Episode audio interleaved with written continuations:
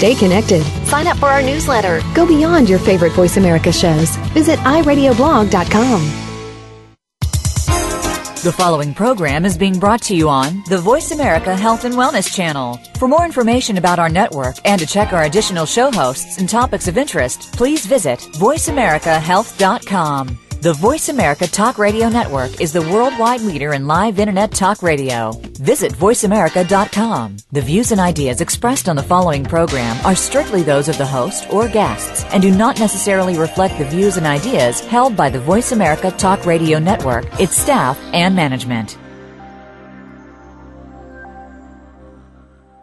Good afternoon and welcome to One Hour at a Time. Recovery begins with education and host Mary Woods is here to educate individuals and families and provide support through the recovery process. Now here's your host, Mary Woods. Hello and welcome to the show, One Hour at a Time. This is Mark Green. I'm the medical director at Westbridge and I sit in for Mary.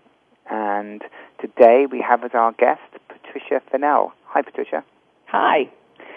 So, Patricia is a researcher and clinician specializing in chronic illness, trauma, forensics, and hospice care.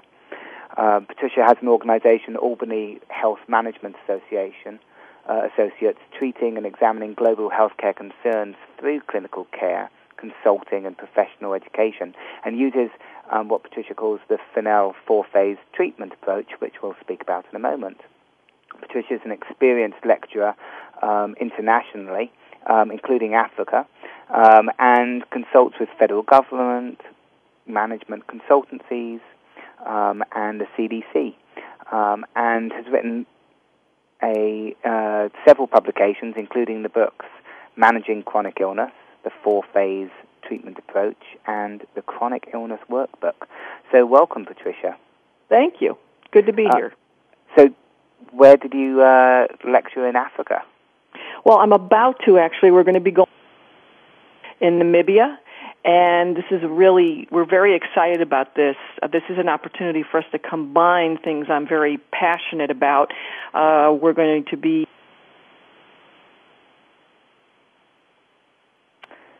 Patricia, are you there?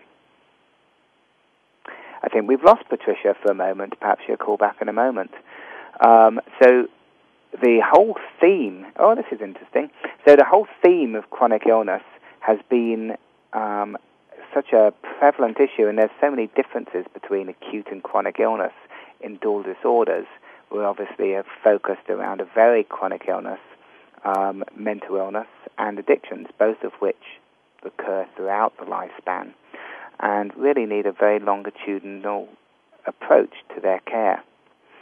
Um, so I hope that we get Patricia back in a moment because I can't hear her, or maybe that the producers at the radio show will be able to link us up together. Okay. Well, while we wait for the producers to help us out here, um, I'm going to talk about a topic close to my heart. Um, I was reading in the Boston Globe today a article about the comparators between methadone maintenance and Suboxone treatment for the treatment of opiate addiction.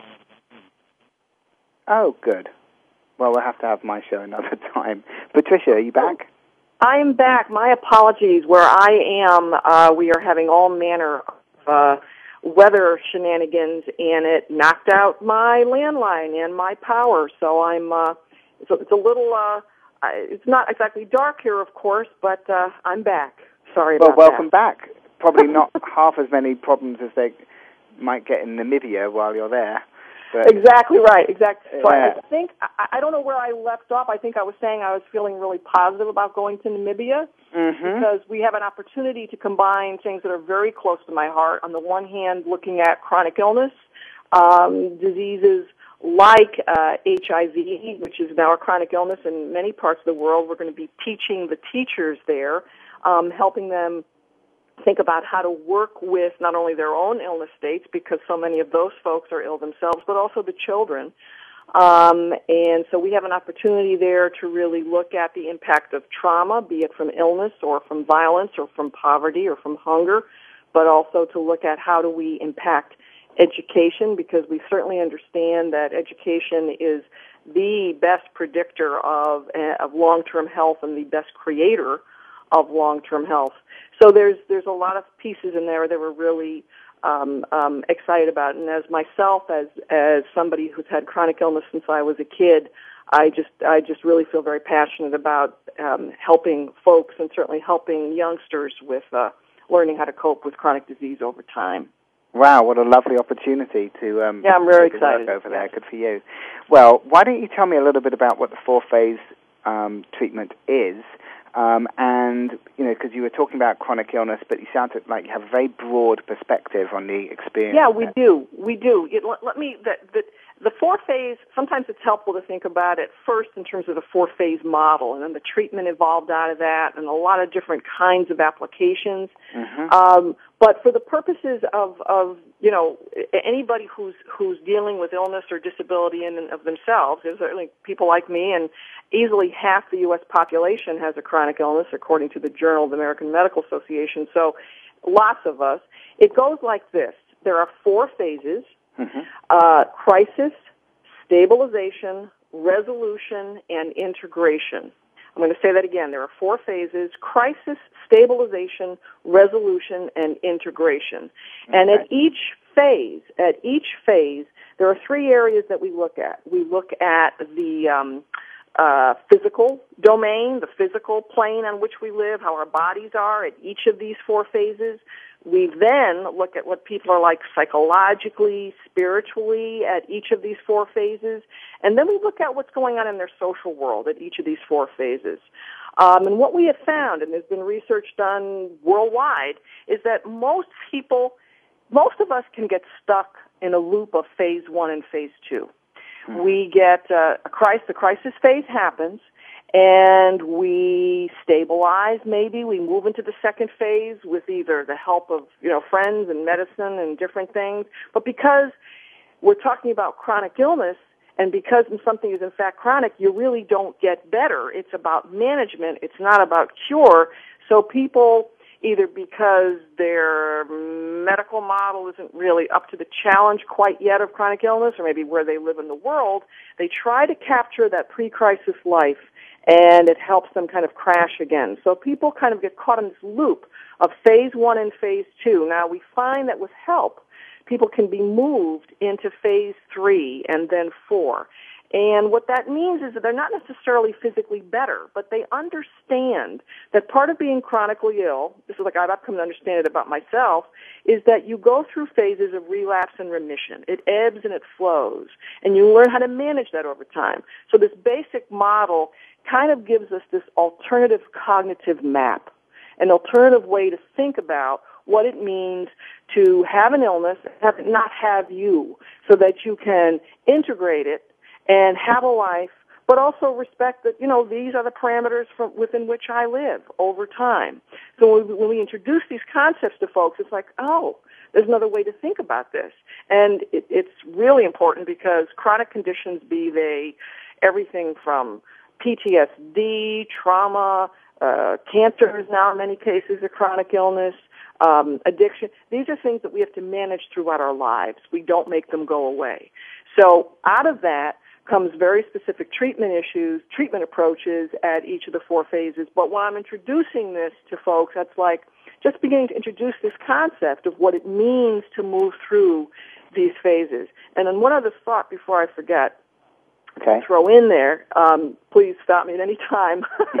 um, one other thought is, you know, we thought really hard. I thought really hard about not making this a stage model, that it's a phase model, because you can make your way through the phases and kind of, you know, spend some time in this kind of more of a, you're more integrated, you've got, you've developed some meaning about your experience on, in phase three. We can go back if you like and talk about what happens in each of the phases specifically. Um, but then life happens. You have a relapse or something else happens. I mean, just because you have one illness or you have addiction or you have cancer doesn't mean that, you know, someone close to you could pass away or there could be a car accident. So you can make your way through the phases and we find that once people make their way through it successfully, and they have that map, then when life continues to happen, they really negotiate it a lot better. I'll take All right, so I can um, hear the, uh, I can picture the ideas of cycles of crisis and stabilization. If we bring it to um, a common scenario with in the dual disordered setting, someone might have a acute psychotic phase, um, be very paranoid, um, and um, feel that um, they cannot trust their friends around them. They might um, be using many more drugs at that time, yep. um, and and isolate um, in their apartments and um, mm-hmm. lose their stop working or stop going to school. And then there's a phase of stabilization, either where they're just to a chronic level of um, psychosis and drug use, but more typically, you know, that that way, that that is decreased enough to allow them to stabilize and um, be on some medications and reduce their drug use, and they have. Um, yeah, if I if I may, to just to jump in there for one second, that yeah. the way we need to think about stabilization is we're we're carving that the person is starting to carve some order out of chaos. They're not okay. really getting better, but they're beginning to recognize their symptomology. They're beginning to, you know, figure out how to kind of be in this state. And where it gets tricky is when is when the person can begin to convince themselves that, oh well, now maybe I'm better, maybe I'm cured, or the people around them want to believe they're cured, so they can go off their meds, or maybe they think they can start drinking again, or you know, a whole variety of things can happen uh, that kind of throw them right back into crisis phase. All right, so I like that idea, carving order out of chaos. So there's um, still the same set of difficulties occurring, perhaps um, psychotic symptoms or drug yep. use, but there's a more of a rhythm, and they feel less. Um, they feel less out of control and and carried along by that illness, but feel some recognition of some order within it and some mileposts um, exactly, exactly. Okay. And it's interesting because we see this across diseases. We see this in our MS patients. We see it in our patients dealing with severe, with, with, with, with you know, psychotic symptoms. That it's like, yes, that they begin to recognize, I like your word, the signposts, the mileposts of how it works.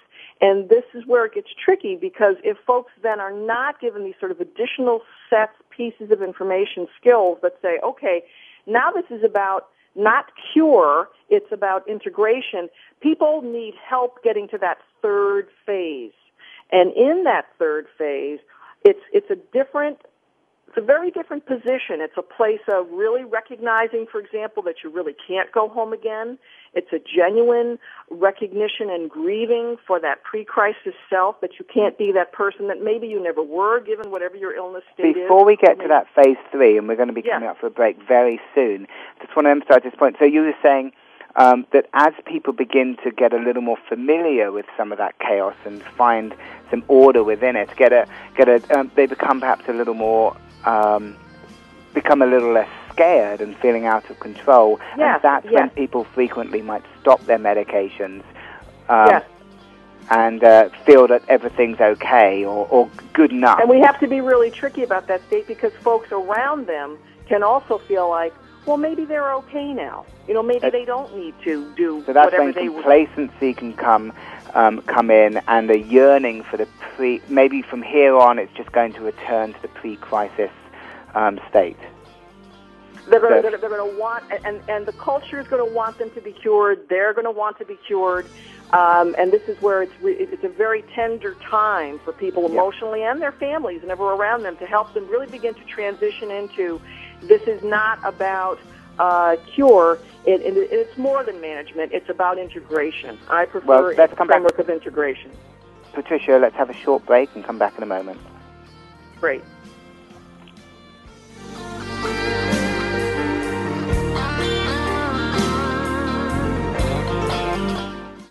You're listening to Voice America Health and Wellness.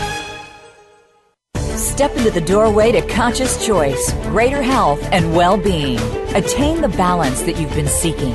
Tune in and turn on 1111 Talk Radio. Feed the mind. Embrace positively. Release the tension. Step out of fear. Host Simran Singh will help you broaden your mind and open your heart toward a greater understanding of how to take charge of your life. 1111 Talk Radio is here every Thursday at 7 p.m. Eastern Time, 4 p.m. Pacific Time on Seventh Wave Network. 1111 Talk Radio, because shift happens. Can you imagine a technology that takes human consciousness to the next level?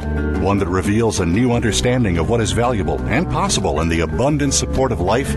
The truth is, we already have that technology. We simply need to awaken to it and become the value it creates. For more about this, please tune in to Awakening Value Shamanic Technologies of Consciousness and Success with host Marty Spiegelman. Awakening Value is live every Thursday at noon Pacific Time, 3 p.m. Eastern on the Voice America Business Channel. Westbridge Community Services. Westbridge is a nonprofit organization dedicated to supporting the recovery of families and individuals who experience co-occurring mental illness and substance use disorders. Westbridge provides integrated dual diagnosis treatment for adult men and women using evidence-based practices. Visit our site today at westbridge.org and discover that doing what works in helping individuals and families gain recovery from dual disorders is important to the staff at Westbridge Community Services. Westbridge utilizes current evidence-based practices, consensus practices, and old-fashioned common sense to provide treatment to individuals and families that experience co-occurring mental illness and substance use disorders. That's westbridge.org, Family Centered Recovery for co-occurring mental illness and substance abuse disorders. A fresh look at today's health. Voice America Health and Wellness.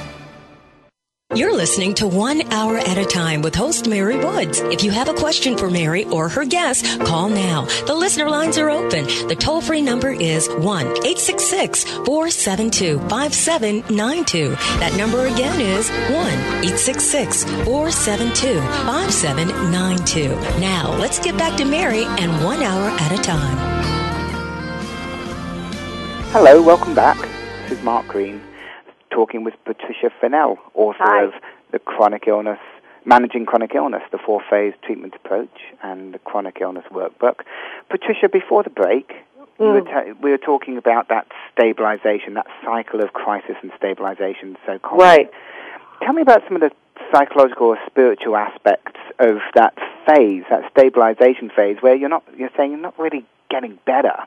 Because you're talking about chronic illness here, not an acute Right. episode illness. Right, right. Um, but Well- you're well, just you're getting yeah, but you're getting used to um, the the people get used to anything. They can get used to the chaos. They can get used to um, the uh, the havoc of um, addiction, and and then people tend to become maybe complacent or yearn for the past and can end up back in an acute phase or letting, Mhm. letting their recovery falter. Um, what, what's going on psychologically and spiritually at that point? Well, well, well. There's a couple. There's, there's a couple things that are going on spiritually and psychologically that I can name that are very interesting. That that, um, and just to, for a brief preface, if people in the crisis phase, and, and I've actually heard folks say this, if they can say, "My God, why have you abandoned me?"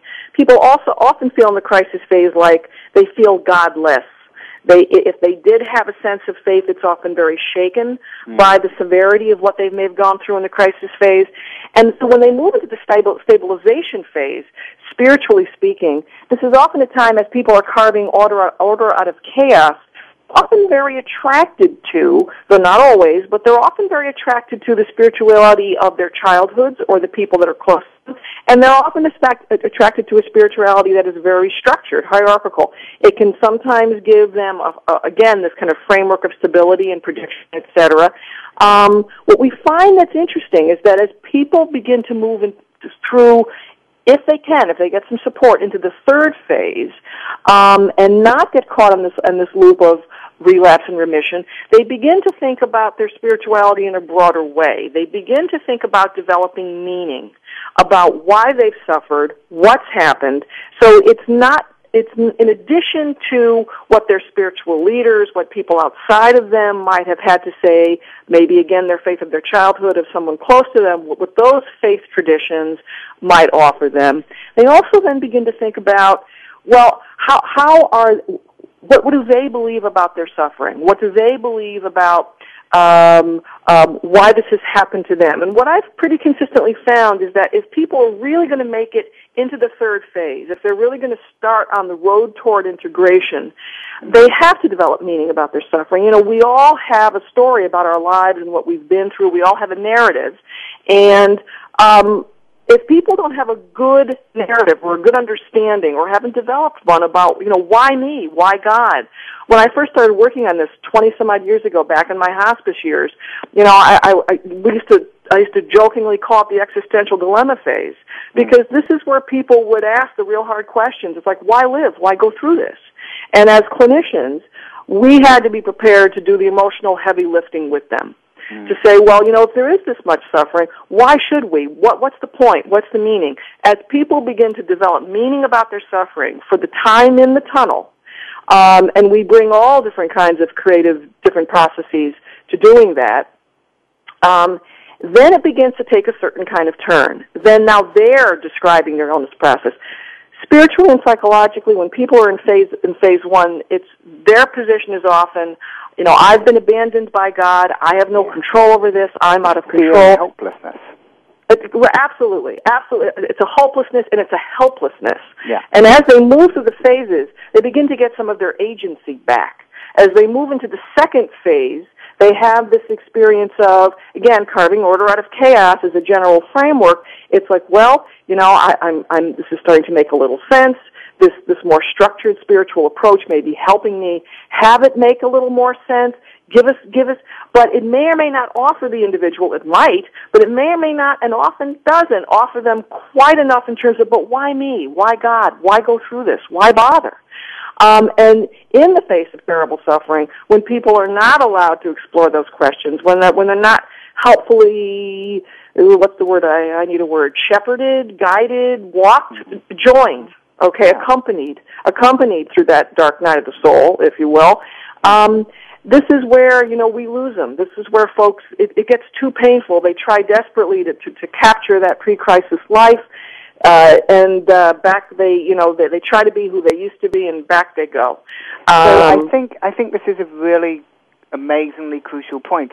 Part of the reason why people um, uh, yearn for that pre-crisis period is that there's a, often a sense of purpose and order. Right. Now, over a maturational right. period, a, a, lifespan, that obviously uh, changes and unfolds. Right.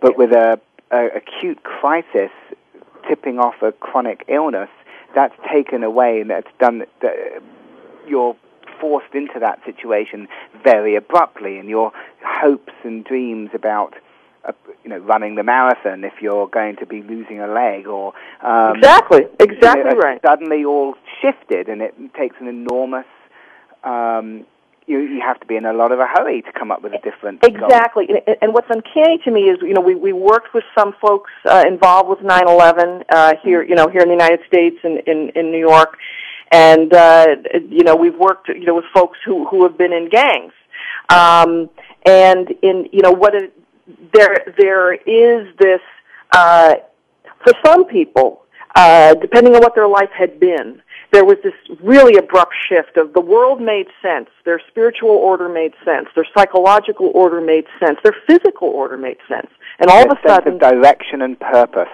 Right, yeah. direction and yeah. purpose. It all it made sense, and then suddenly the world makes no sense. Yeah. On the other hand, you know, we've worked with folks where the world never did make sense. Right. So, so, so for them, it, it's it's it's it's this, you know, you know, and, and I feel like I'm someone who's kind of walked between those worlds a little bit because I was, you know, I I I didn't live, you know, in uh, in uh, a war torn Africa, but I have been sick since I was a kid, so I felt like I had some understanding of trying to imagine this pre-crisis life. Um, and, and then, you know, assuming that, gee, those people look like they've, I want that life. Well, no. So, so how do we develop meaning about this set of circumstances? So and then what, begin what, to move forward? tell me something about the subjective experience um, at that point. You talked about it as an ex- existential.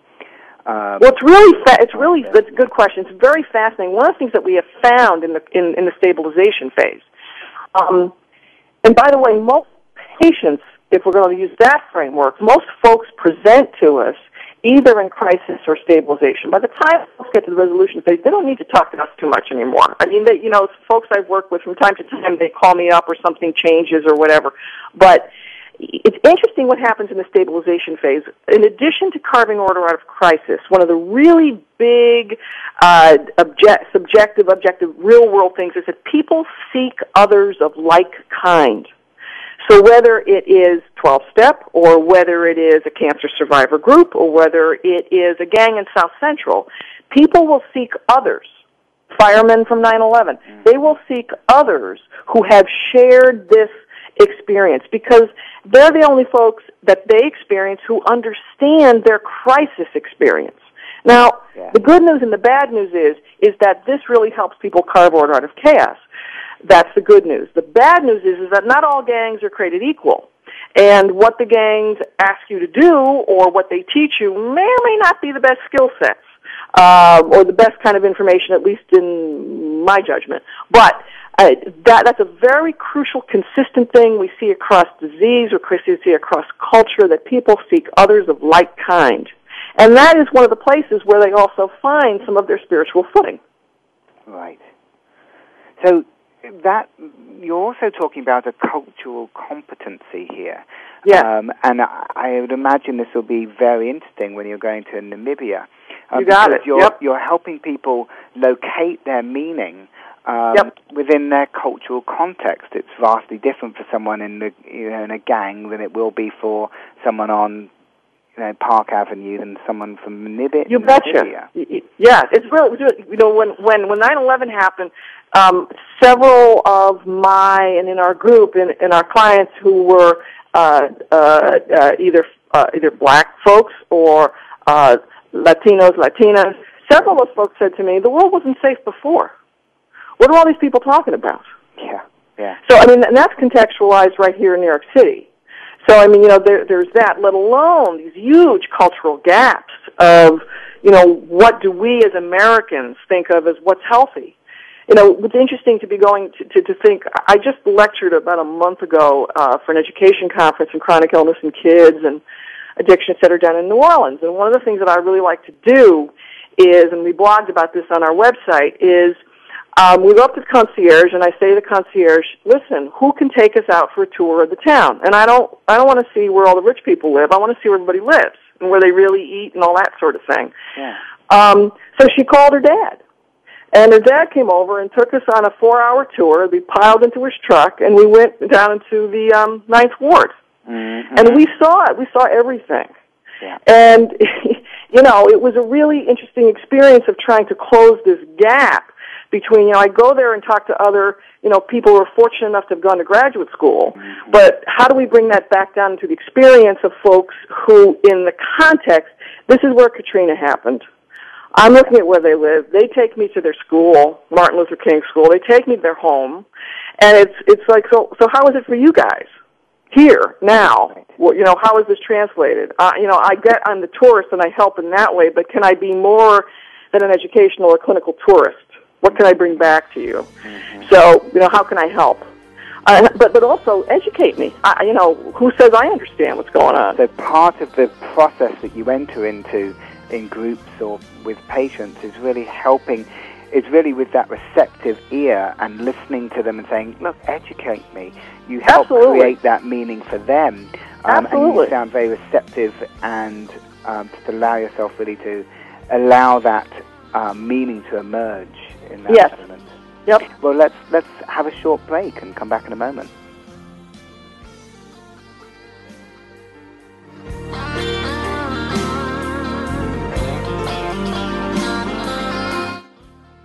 You're listening to Voice America Health and Wellness. The Mayan calendar tells us that we will be entering into a 260 day opportunity for us to engage in conscious co creation with Great Spirit. How will we prepare ourselves for this exciting and unprecedented time in Earth's history?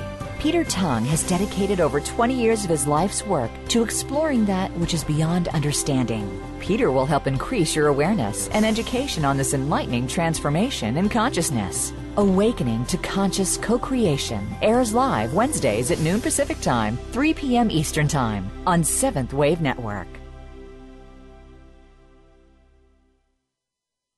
Westbridge Community Services.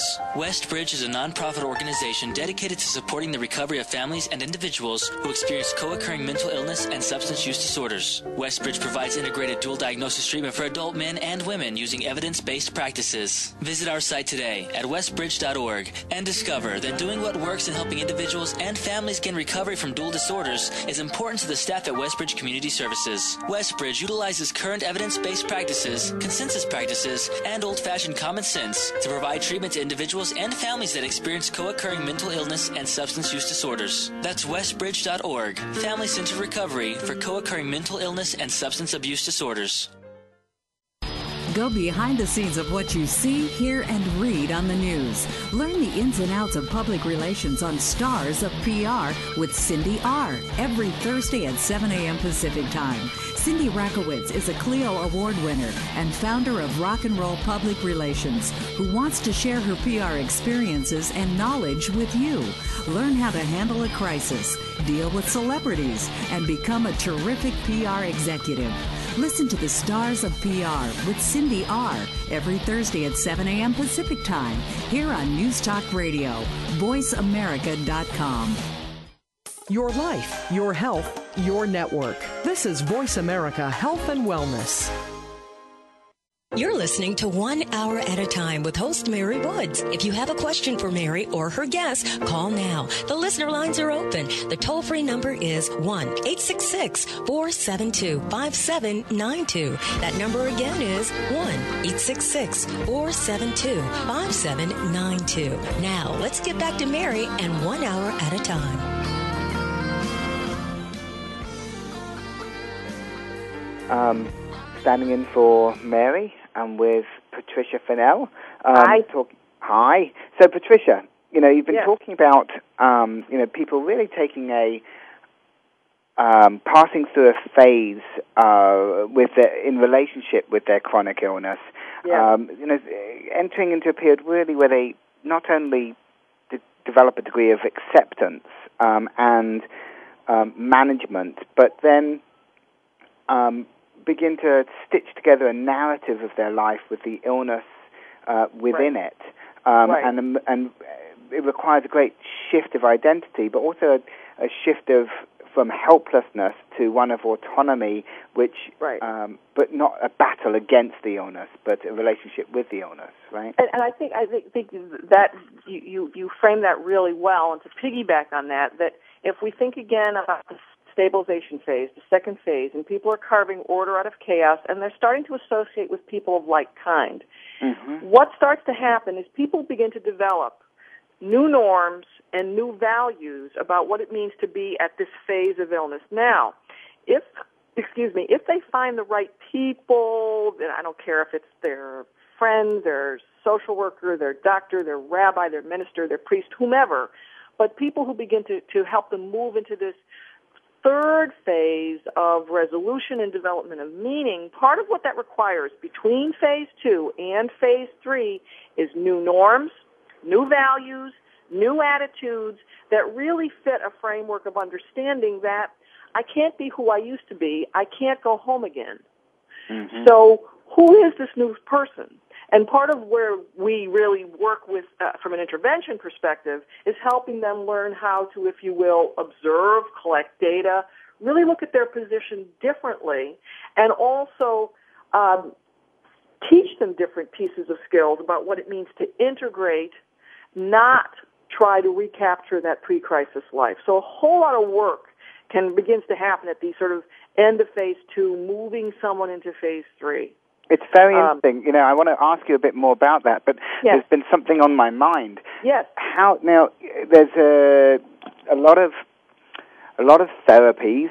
Mm-hmm. Um, we'll talk about use a very strong medical model and say um, you have a disease um, and um, you know say depression, chronic Yep. depression or something, Yep. and um, this is something which has you know which is sort of external, an exer- external beast which has um, attacked you, and um, and the same model with addictions in some way. There's a degree of um, powerlessness um, which is which is described, um, and some people talk about how that um, diminishes that sense of autonomy in some Mhm. ways. And I wondered what your thoughts were about this. Because, oh, absolutely. yeah. I, I thank you. That you know, I, I I think we um, all sort of arrive with a certain set of skills.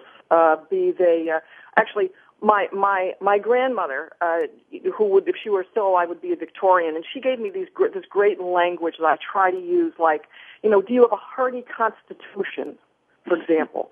And so even stepping outside of the medical framework, that there are those who can run fast and those who can't. Now, at such at some point, those who run real fast might be considered athlete material, and those who can't run fast at all might be considered disabled. But on any given variable, if you will, we all have a, have capacities, and we all have we all functional capacities. We all have limits. We all have disabilities, ability, whatever the language du jour is. But at the end of the day, I mean, I've needed glasses since I was a kid. I'm blind as a bat. So I mean, you know, that that, is that a disease? Well, I suppose it is. So so these are limitations or levels of capacity within which I have to discover about myself that change over time, that change as my own diseases change, and it's not one chronic disease per customer. Um, everybody's going to have more than a few by the time they're 45 or 50. Um, and, and so then how do we integrate them and adjust to them in, as we continue to function as a worker, function as a friend, function as a family member? So it is, to me, and I'm not quite sure I'm answering your question, so please stop me, but so that well, I'll me, tell you, the, my, my interest was, my, my question was about whether you find that that disease model, um, Mm. which has been used so much in, in the medical, traditional I- medical yes, treatment yes. Of, of, of many chronic diseases, has Yeah. is useful or can serve as an obstacle to, to some people. Well, I, I think you know it, that's an interesting double-edged sword. I think um, for a long time, I think you know I, I like to think of it that about 500 years ago, Descartes made this deal with the church, and uh, uh, psyche and spirit got from the neck up, and science got from the neck down, so to speak. Yeah, and yeah. what was uh, observable, and what was measurable, and what was physical, what was material, uh, what was corporal, the body, which we could touch and feel, that was real yeah. and that's science. And then anything from the neck up, well, that's spiritual, that's self-report, that's qualitative, that's not quantitative, that's psychological, that's a little hocus pocus.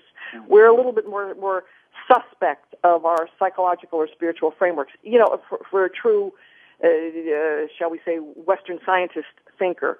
So on the one hand, I think that scientific medical model framework has served us well in terms of saying, look, there's some real physical things that are going on with people here, some of which we can observe, some of which we can't, some of which we can get some good data on, some of which we can't, but there's something, there's something literal, physical, uh, here that, that we need to take it into that realm and move it out of the realm of the psychologic because when the church got from the neck up, so to speak, not only was it given a framework of what was psychologic, at that point psychologic didn't exist, it was seen as characterological.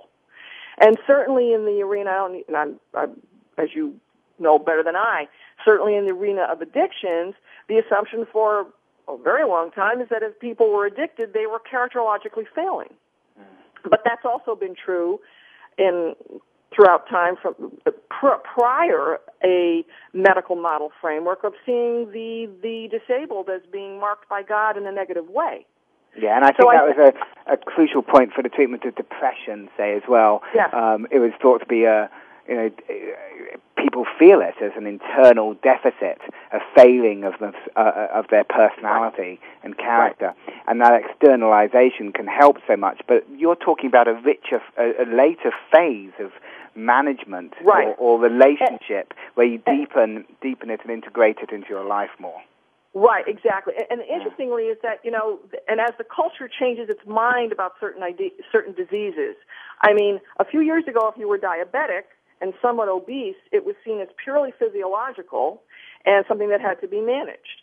Now, with what's happening with obesity and diabetes in our culture, and it's, it's beginning to be viewed as characterological, that people may be failing by allowing themselves to, to gain weight and uh, and it's perceived as allowing themselves. It is an interesting shift. Yeah, I've noticed yes, that. it's a very interesting shift. It can Yes. go in a whole variety of directions for economic and cultural reasons. Mhm. So, I so I think the medical model serves, but I think it serves to a point.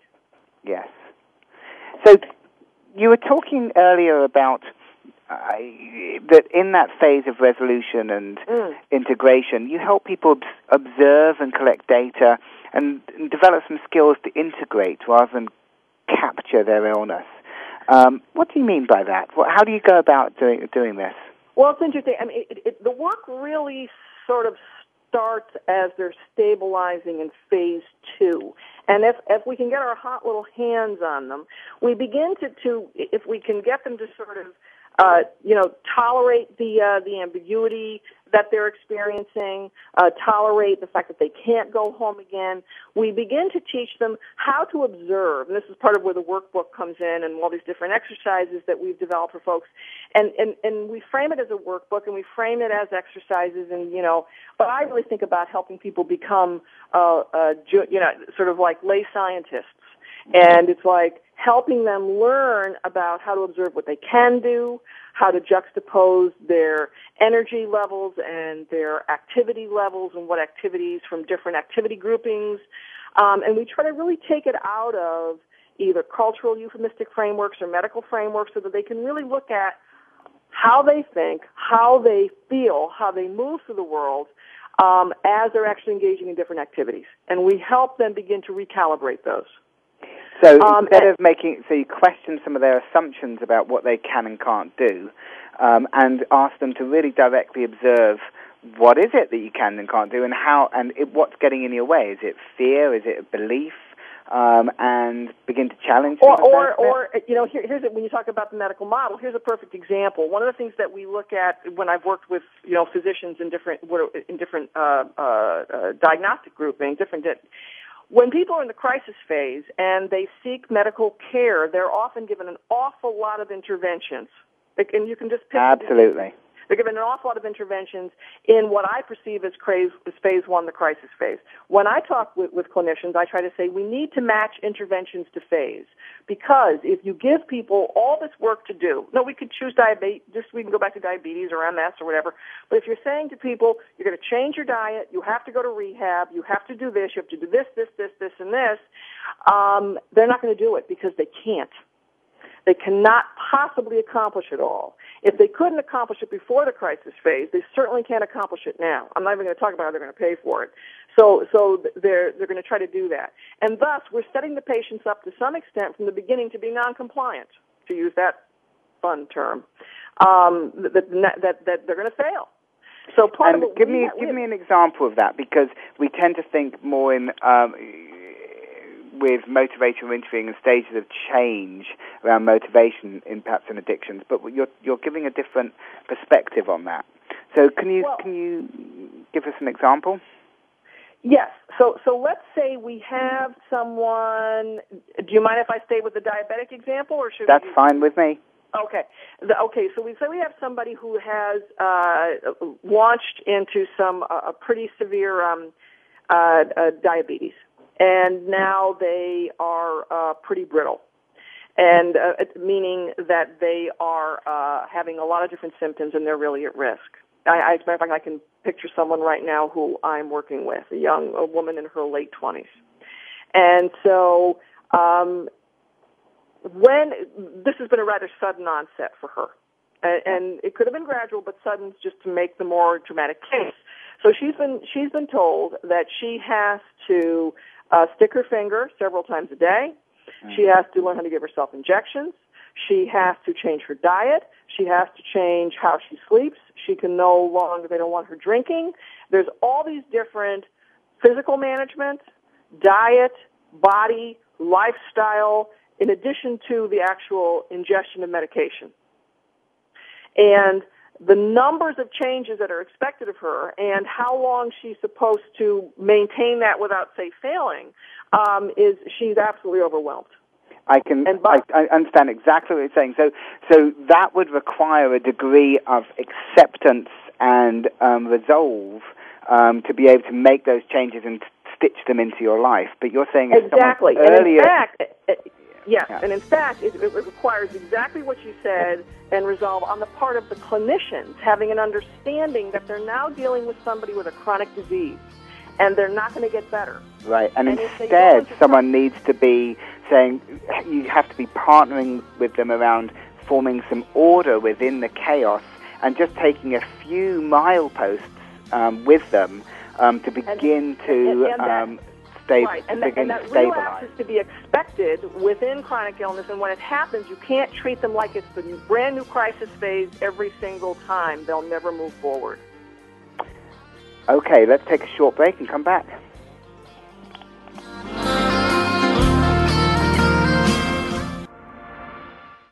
Opinions, options, answers. You're listening to Voice America Health and Wellness. Westbridge Community Services. Westbridge is a nonprofit organization dedicated to supporting the recovery of families and individuals who experience co-occurring mental illness and substance use disorders. Westbridge provides integrated dual diagnosis treatment for adult men and women using evidence-based practices. Visit our site today at westbridge.org and discover that doing what works in helping individuals and families gain recovery from dual disorders is important to the staff at Westbridge Community Services. Westbridge utilizes current evidence-based practices, consensus practices, and old-fashioned common sense to provide treatment to individuals and families that experience co-occurring mental illness and substance use disorders. That's westbridge.org, family centered recovery for co-occurring mental illness and substance abuse disorders. Step into the doorway to conscious choice, greater health, and well being. Attain the balance that you've been seeking. Tune in and turn on 1111 Talk Radio. Feed the mind. Embrace positively. Release the tension. Step out of fear. Host Simran Singh will help you broaden your mind and open your heart toward a greater understanding of how to take charge of your life. 1111 Talk Radio is here every Thursday at 7 p.m. Eastern Time, 4 p.m. Pacific Time on 7th Wave Network. 1111 Talk Radio. Because shift happens. What it comes down to, ladies, is that defining line between been there, done that, and ain't going back, baby. Yeah, I've heard them call you yuppies and baby boomers, maybe even dolls, babes, darling, sugar, and sweetheart, but I say that women are truly amazing. Join Dr. Marlene for Amazing Women, Brains, Beauty, and Style every Wednesday at 1 p.m. Pacific, right here on the Voice America Women's Radio Network. Your life, your health, your network. You're listening to Voice America Health and Wellness. You're listening to One Hour at a Time with host Mary Woods. If you have a question for Mary or her guest, call now. The listener lines are open. The toll free number is 1 866 472 5792. That number again is 1 866 472 5792. Now, let's get back to Mary and One Hour at a Time. Well, welcome back. Mark Green standing in um, here today with Patricia Fennell. And Patricia, let's just start with um, where we should finish. But if people want more information um, about what you're doing and your the model that you're discussing, um, where can they look? Okay, they should go to albanyhealthmanagement.com. Yep. albanyhealthmanagement.com, all spelled out, and on there is just a uh, a whole menu of the events that we're going to be doing. We're going to be speaking in Africa. We're going to be speaking at Oxford. I'm going to be speaking at Oxford in the fall. We're going to be out in uh, Seattle, Washington. I think in July. We're going to be different places, ta- in different contexts, talking about chronic illness. We have a new edition of our workbook coming out. We have a book we're starting to work on for Columbia Press for, for teachers on and understanding chronic illness. Um, so if they go to albanyhealthmanagement.com, they'll they they can click on all sorts of things and see where we're going to be and what we're doing, and we blog and we do webinars and all manner of things. Fantastic. Okay, thank you. Um, and your um, books include the Chronic Illness Workbook, the Handbook of Chronic Fatigue Syndrome, and Managing Chronic Illness. For now. Yes. Yes. Okay. Yes. So um, let's get back to uh, this idea of um, resolution and integration in your life. Yeah. Now, you know, one of the struggles which we have is that we desperately want to just get this behind us. You know, Yes. And and as you're going, as you go through a phase where you're feeling a bit better, there's this hope. Oh, you know, maybe this time it's going to be gone, and it's a it's a intoxicating hope that is kind of scary in the same t- same time because um, you kind of know the cycle um, and um, don't want to get your hopes up. Yeah. Um, so yeah. Yep. how do you help people, you know, understand that difference and, well, that, and and make that, that, that's shift? thank you. That that's that's like spot on. You know, it's so tricky. Different things have helped me understand this in my own life, which like my hospice work years ago. That that you know, we live in this interesting tension of on the one hand. Um, and I'll use myself as an example again, if that's okay. But living in this in this in this interesting tension on the one hand of, you know, I've been diagnosed with lupus since I was a kid. Okay, so it ebbs and flows, it comes and goes. I will go through these periods of thinking, man, you know, I think I'm really better. You know, maybe this is over, and then, uh oh, it's clearly not over. And then with that is part of what I came to recognize is that the grief that I would experience with any relapse, with any, you know, loss of remission or ability was not failure on my part. That it was in fact part of this cycle of what's life. It was the night and the day. It was the, it was the coming and the going. And so the more that I stopped seeing this as failure and start seeing as how it goes, the freer I was to begin to embrace other things, to begin to really move into this more of a framework of um, resolution and develop meaning about it, and then also a larger integration. When some folks have done some research, different folks, one group of folks on the phase model, one of the, the groups came back and said, you know, it, you know, they had assumed, they'd hoped that as patients moved through the model and they got to phase three, they would be also be physically better. But they weren't physically better. They were, but they were, they were psychologically better. And part of what I pointed out to them is that I never claimed that it was going to cure people physically. It, what, what we were hoping to do was get them to a different place of it emotionally, spiritually, psychologically. Um, so I, Although I would also also uh, on a on a side note say that there is evidence of um, improvement in physical health um, when the the um, when helplessness and um, anxiety um, gives way to empowerment Absolutely. and autonomy. Yeah. Yeah, and, and there's no question that the more we learn how to integrate the illness in our lives, the more that, the more I know what I can't do, the more I know what I can do. Right. And even though looking at what I can't do is painful for me, ultimately I have much more joy in my life because I, I'm not making the same limit, I'm not making the same mistake about what I hope I can do but I can't over and over again. hmm hmm So, how long do you work with people, um, you know, to make these very profound changes in their relationship with their illness? Or do you Well, tend to work more with the physicians and treaters to help them understand people's flow through this? Well, we work with everybody. I was supervising somebody earlier today. You know, it, it, it and it also depends on what part of your world you're in. You know, I have I had colleagues in Belgium, and they found that people were in the crisis phase a much shorter time than people here in the U.S. So, you know, some of it has to do with a lot of, you know, we've talked about the the physical and the psychological and also the social domain in each of the phases and what kind of supports they have, how culturally supportive they're where they live um, the medical community, the insurance community, all those things make a big difference in terms of Yeah. the kind of struggles people have to get through just to get services, Yeah. which stand in the way of being able to move out of crisis and begin to stabilize. But typically, um, uh, you know, people work with me initially quite a bit, and, and we come at it with two ways. We come at it, there's the psycho- psychological treatment part of it, but there's also case management, straight up old fashioned, teach them how to collect information about themselves, help them develop a strategy about coping over time. Um, therapy is kind of the tactics, uh, but the overall arc of the phases is kind of a strategy model, and you can do different kinds of therapies within it at different phases. You know, we um, are running out of time, but you did want to say a few words about illness as a as a traumatic experience and, and the relationship between um, trauma and violence and this. I don't know if you can speak to that. Now, let me see if I let me see if I can pick up that thread. That I guess a couple things I, I- I'd like to say is one is that illness can be traumatic in and of itself.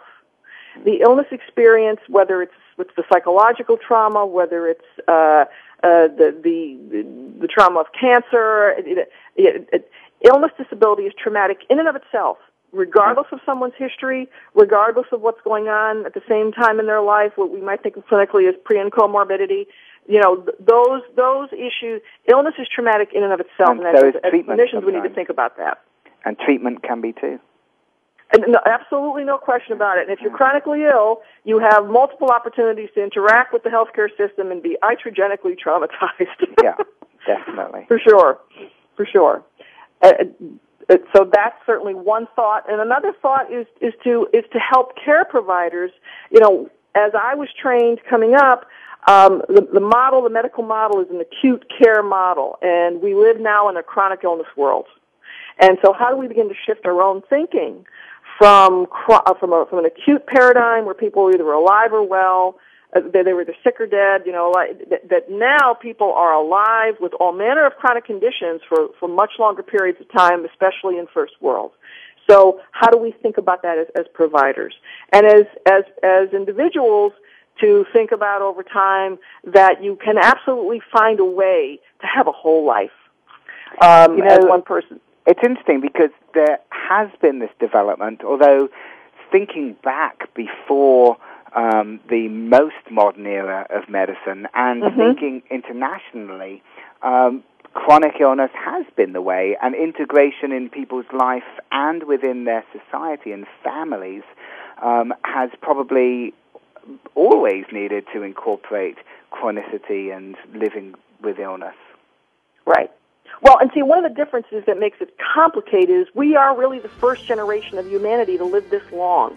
The average lifespan where I live right now, 1922 was 53 years, and now it's like 80. And that's not evolution, that's public health. That's antibiotics. Right. My appendix burst when I was in my 20s. I'm talking to you now because of antibiotics. Mhm. So we have this whole group of people, certainly first world, who are with us who simply wouldn't have been two generations ago. So it's a it's a brave new world of uh, managing chronicity. Patricia Fennell, thank you so much. It's been a fascinating conversation. Um, your work sounds excellent, and you're obviously you've thought very deeply and lived it, and um, obviously a very experienced clinician and teacher. So, albanyhealthmanagement.com will give um, our listeners a great deal more information and um, resources. And thanks again. Thanks so much for having me. It was great fun.